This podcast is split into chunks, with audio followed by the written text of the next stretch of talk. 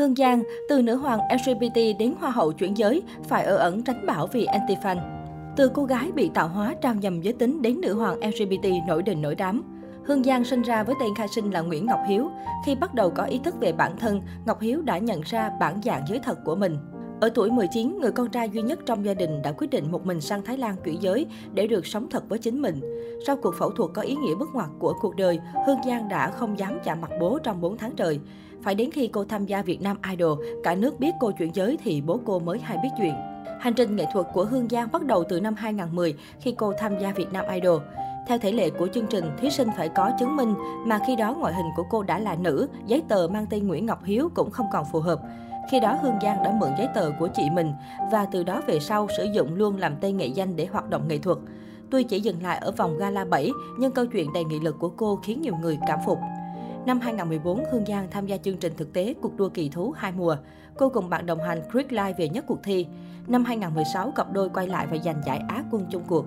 Năm 2015, cô cũng góp mặt trong bước nhảy Hoàng Vũ cùng với Chibu, Ninh Dương Lan Ngọc, Angela Phương Trinh, Diệp Lâm Anh. Dù thi đấu với những đối thủ nặng ký nhưng Hương Giang luôn thể hiện xuất sắc khi hóa thân vào từng nhân vật và nhận được đánh giá cao. Tuy nhiên, cô dừng lại ở đêm bán kết khiến nhiều khán giả vô cùng tiếc nuối. Năm 2016, Hương Giang trở lại với sản phẩm âm nhạc Em không hối tiếc.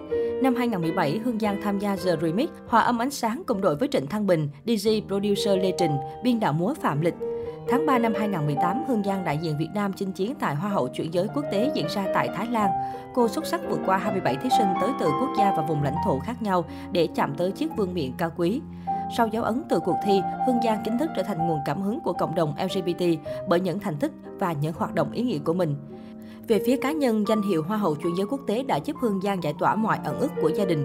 Bố cô trực tiếp đến xem đêm chung kết Hoa hậu, rơi nước mắt khi cô đăng quang và lần đầu tiên đưa cô về quê để ra mắt họ hàng, thắp hương cho ông bà tổ tiên với tư cách một cô cháu gái.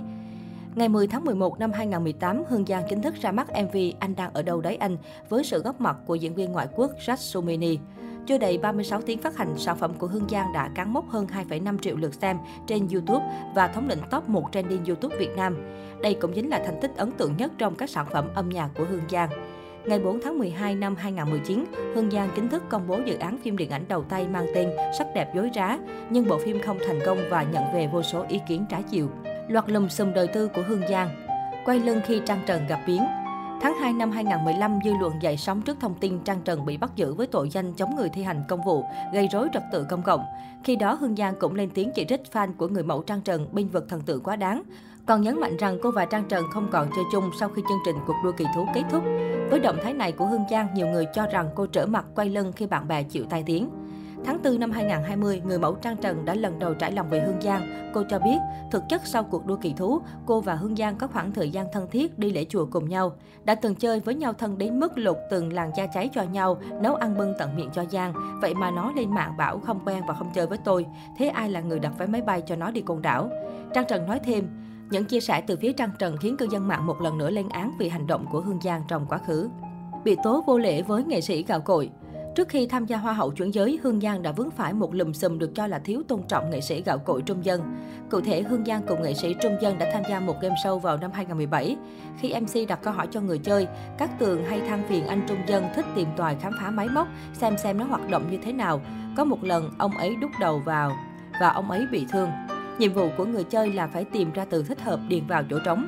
Trong khi những người chơi khác đưa ra câu trả lời là lò nướng, máy giặt, tủ lạnh, lò vi sóng, riêng Hương Giang thu hút sự chú ý khi đưa ra đáp án là cầu tiêu.